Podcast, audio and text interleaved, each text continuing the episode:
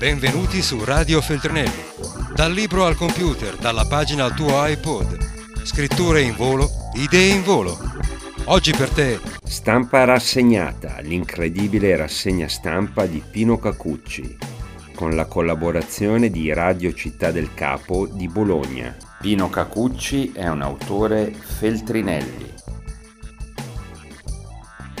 E ancor grande è il disordine sotto il cielo della politica italiana, ma attenzione, stamattina c'è una discesa in campo che potrebbe scombussolare le carte.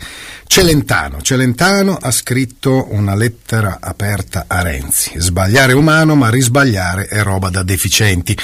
Questo è il titolo che è stato dato dal fatto, eh, il quale riporta per intero questa lettera aperta che comincia così: Ciao Matteo, per rivincere bisogna prima saper perdere. Io al tuo posto andrei in bicicletta a trovare Di Maio e gli direi: Eccomi qui, pronto al tuo fianco per guarire l'Italia.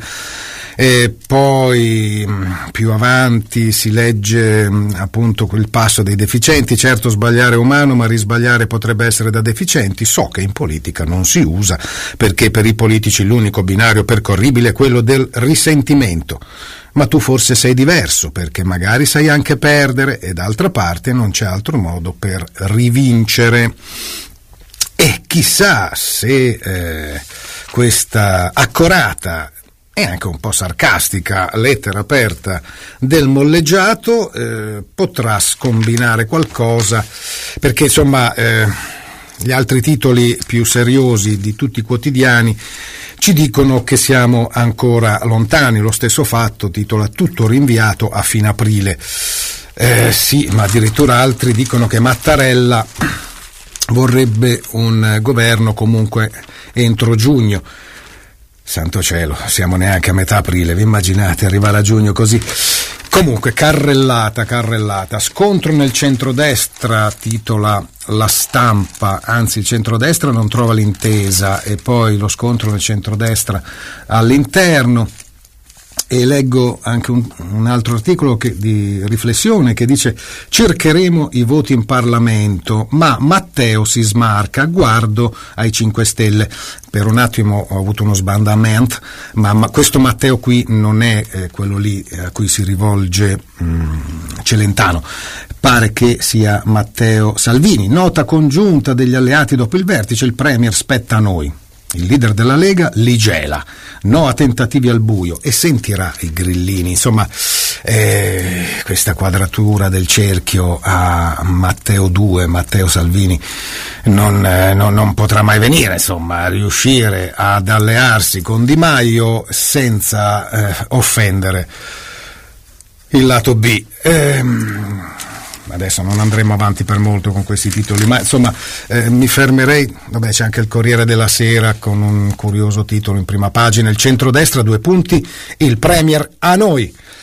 Eh, però Repubblica eh, va a intervistare Maroni. Du Maron.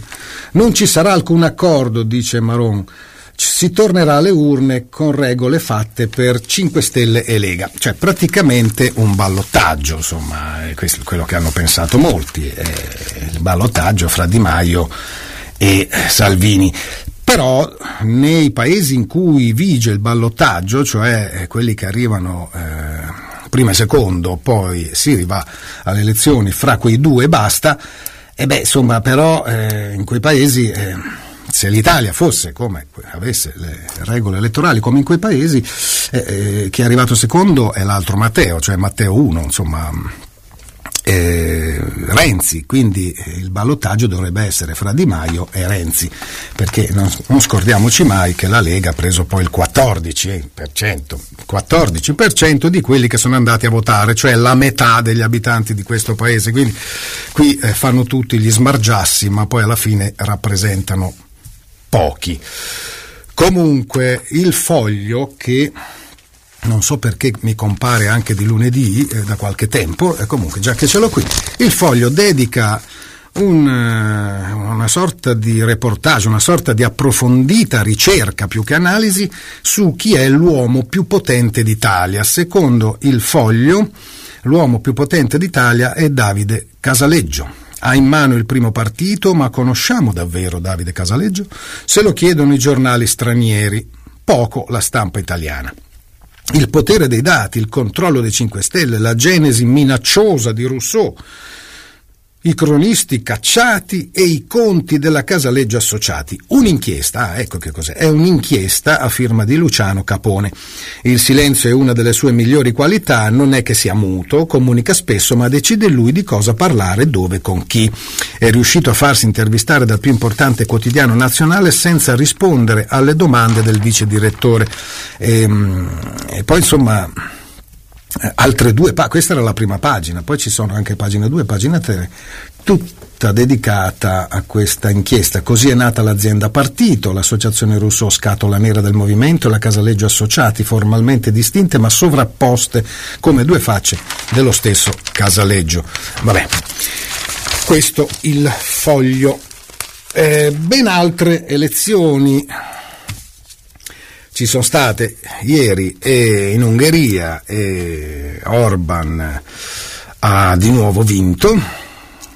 Gli hanno risicato un po' di voti, ma non eh, gli ungheresi migliori, no, i peggiori, cioè l'ultradestra. Già Orban è l'ultradestra, poi c'è persino un'ultra-ultradestra che eh, va in Parlamento con um, sembra un 12%, ma comunque ecco, addirittura c'è qualcuno che è più a destra di Orban in Ungheria quel bel posto che figura al primo tra eh, i paesi dell'Unione Europea che ricevono finanziamenti, cioè i soldi delle nostre tasse, visto che siamo in, in tempi di IRPEF, ehm, dai soldi delle nostre tasse un, un, bel po' di miliarducci vengono passati all'Unione Europea, ecco, eh, la quale poi li passa all'Ungheria, che è un paese governato da uno anti-Unione Europea, xenofobo eh, apertamente, una parte di eh, quel denaro lo usa per fare reticolati, ma cornuti e contenti gli europei, cioè gli europei che insomma eh, comandano quantomeno.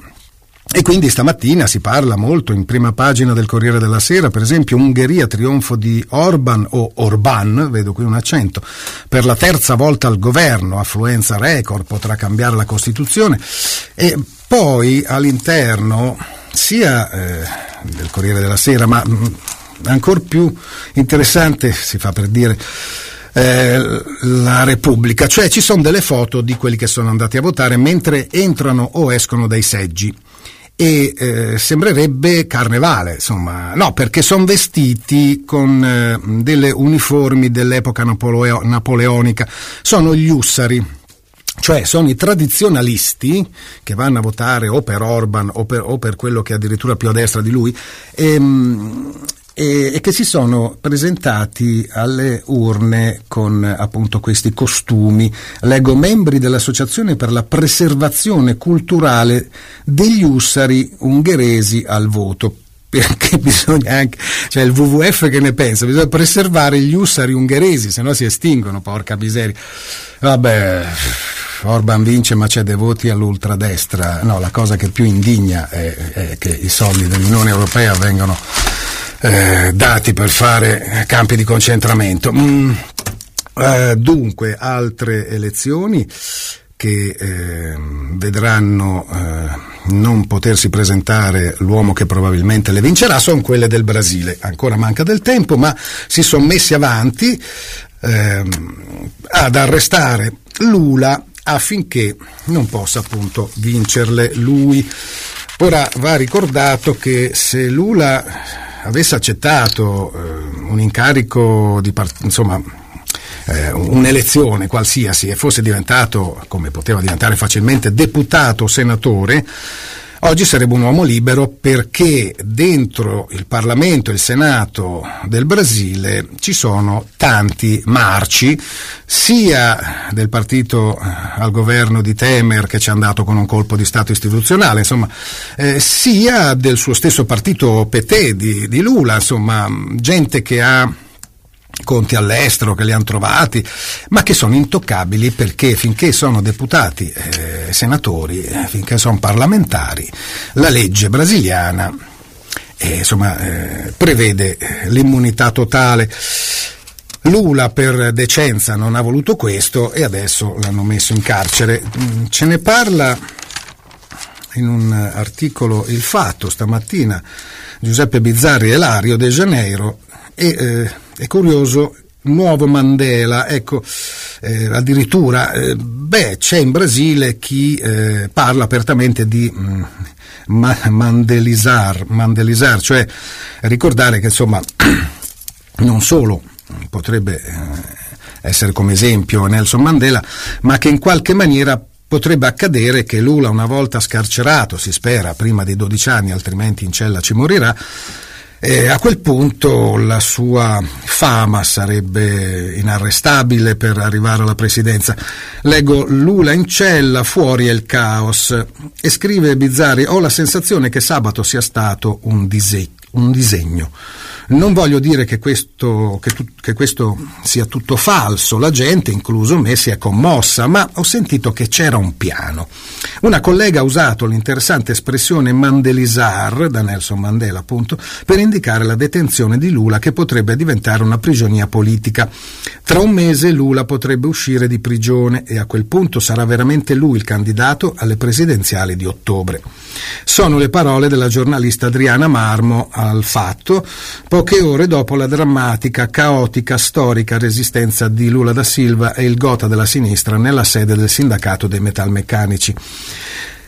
Lula, grazie a una spettacolare, inusuale e compatta mobilitazione della sinistra, ha tenuto per 55 ore gli occhi del mondo fissati su di lui, molto meno gli occhi dell'Italia, insomma mi sembra che so, gli occhi dei giornalisti italiani fossero altrove, ma comunque ecco, il resto del mondo pare che si sia occupato molto, dopo vedremo persino il New York Times eh, ha detto che con l'arresto di Lula la democrazia in Brasile è sull'orlo del baratro. E il New York Times ha scritto un editoriale in difesa essenzialmente di Lula. Ehm, perché eh, questo questo processo molto affrettato praticamente eh, si basava sul nulla.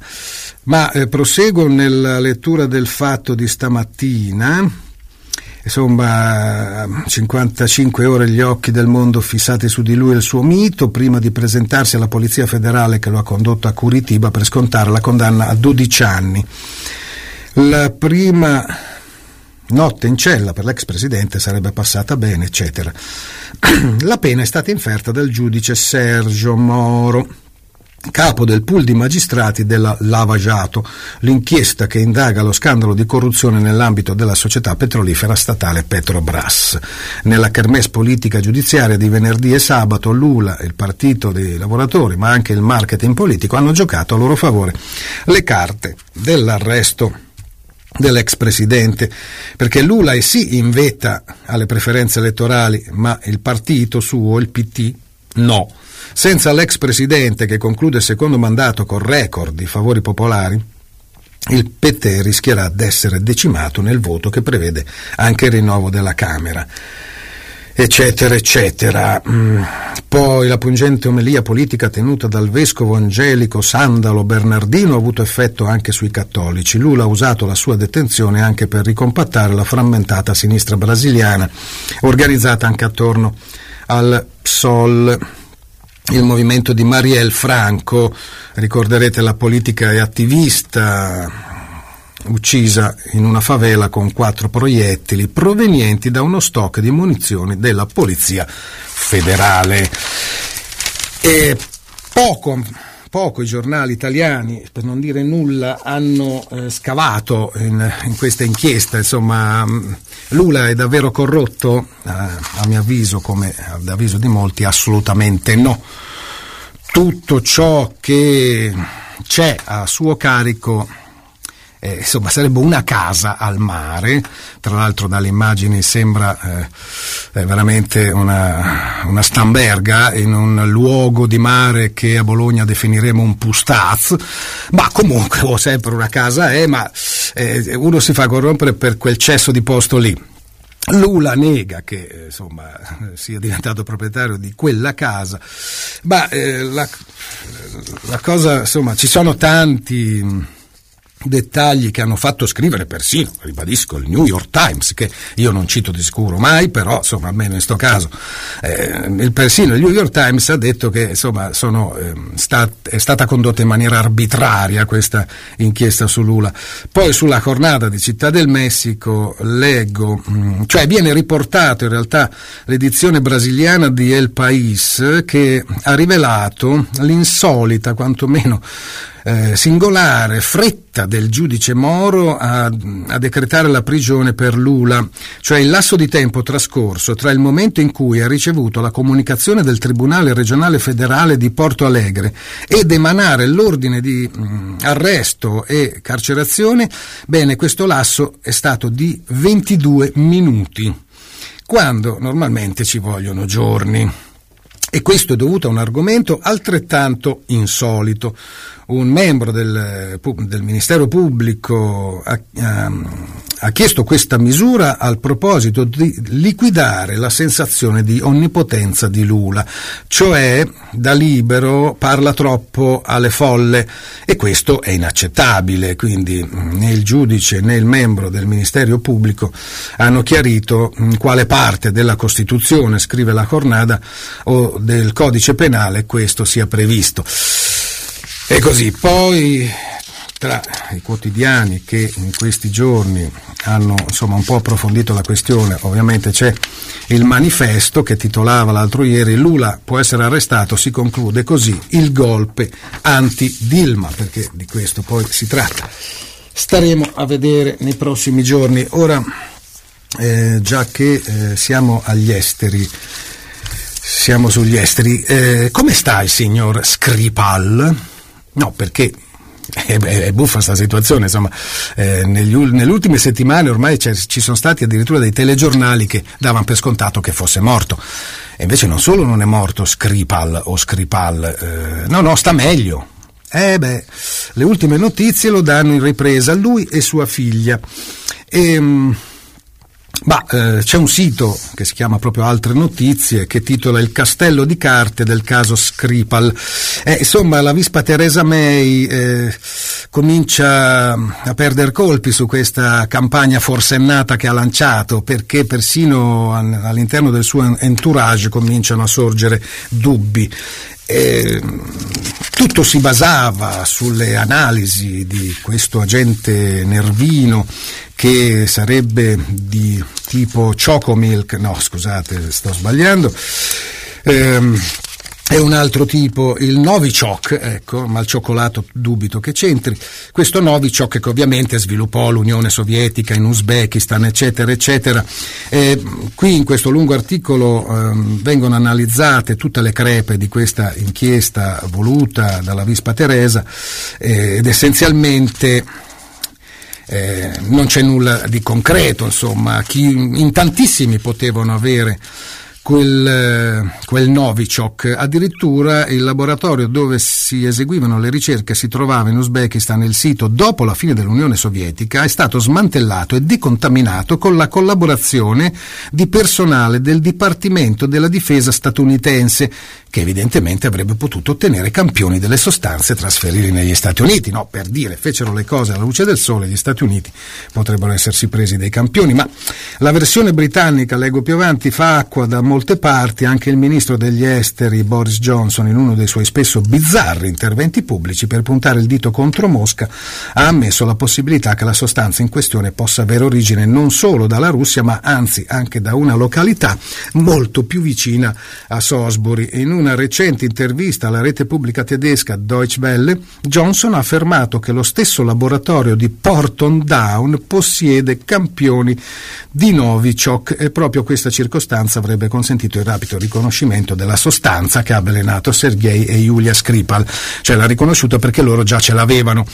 Insomma, tutti hanno questo Novichok, non si nega nessuno.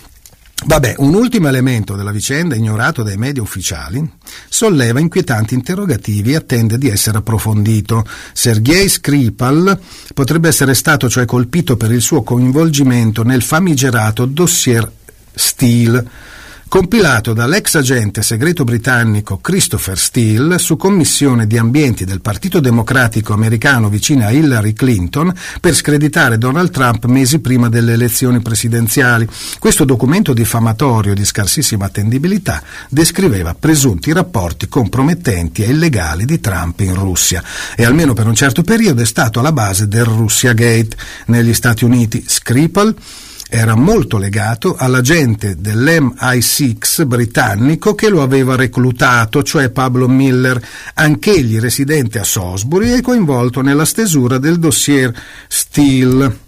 Skripal dunque potrebbe ragionevolmente avere contribuito alla sua stesura. Vista la durezza dello scontro in America sulle connessioni tra la Casa Bianca e il Cremlino, non è da escludere che l'ex agente dei servizi militari russi possa essere stato preso di mira a causa di quello che sapeva sulla questione. In ogni caso anche questa pista meriterebbe quantomeno una seria indagine sia giornalistica che da parte delle autorità di polizia britanniche. Ma già qualche giorno fa l'inviato di Repubblica eh, Enrico Franceschini avanzava eh, seri dubbi su che, quantomeno che convenienza avrebbe Putin a combinare tutto questo. Sul giallo di Salisbury scriveva tuttavia permangono non pochi dubbi Andiamoci piano con i giudizi frettolosi, afferma Jeremy Corbyn, pesantemente criticato per la cautela nell'assegnare colpe per l'attacco dai tabloidi destra che lo chiamano marionetta di Putin, eppure dai compagni di partito, il leader laburista pone due interrogativi. Siamo sicuri che la decisione di usare il gas nervino viene da Putin e non da apparati di sicurezza corrotti in combutta con gruppi mafiosi?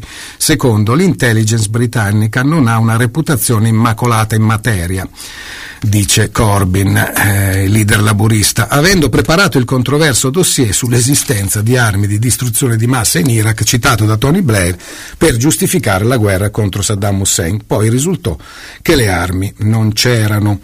Eh, insomma, si concludeva l'articolo con Craig Murray, ex ambasciatore britannico in Uzbekistan, proprio dove si produceva il Novichok eh, condivide lo scetticismo di Corbyn. Un problema, nota l'ex ambasciatore, è che non si vede il movente.